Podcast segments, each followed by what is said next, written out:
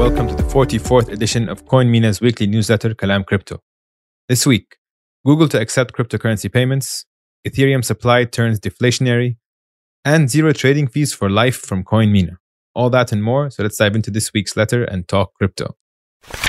We'll start with lightning rounds. Google to accept crypto payments. Google announced a deal with Coinbase enabling select users to pay for cloud services using cryptocurrencies.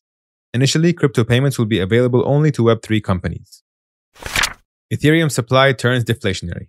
For the first time since the merge, ETH weekly supply turned deflationary, meaning more ETH was burned than minted this week, reducing the overall supply available.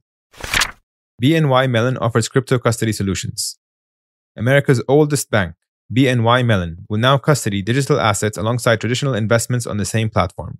Read more about the importance of institutional custody solutions from our co founder and managing director, Dina Samaan's blog. We'll include a link in the show notes. Global news macro update. The United States Consumer Price Index CPI print came in at 8.2% this week, higher than the expected 8.1%. Elevated CPI means that the US Federal Reserve will likely continue increasing interest rates in an attempt to cool down inflation which historically has not boded well for financial asset prices.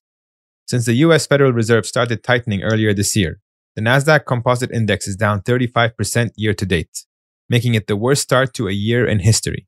The classic 60/40 stocks bonds portfolio, a traditional safe haven, is facing its worst returns since the Great Depression in 1929. During these bear market cycles, it's important to keep things in perspective. While this year has been difficult, at CoinMENA we have a low time preference and our long term view of crypto as the future of finance remains bullish.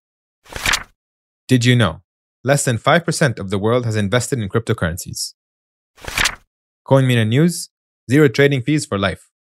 An offer of a lifetime that you would not want to miss.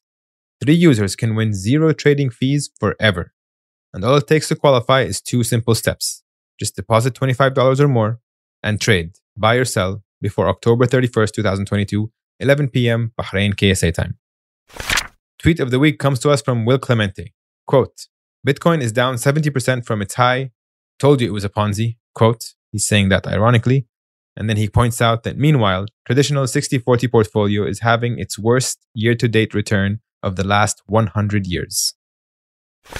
Quiz Corner. Last week's question Which of the following is true about blockchain? The answer?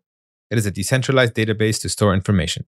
This week's question All the coins other than Bitcoin are grouped together under this category A. Bitcoin, B. Altcoins, C. Cryptocurrencies, or D. Circulating supply.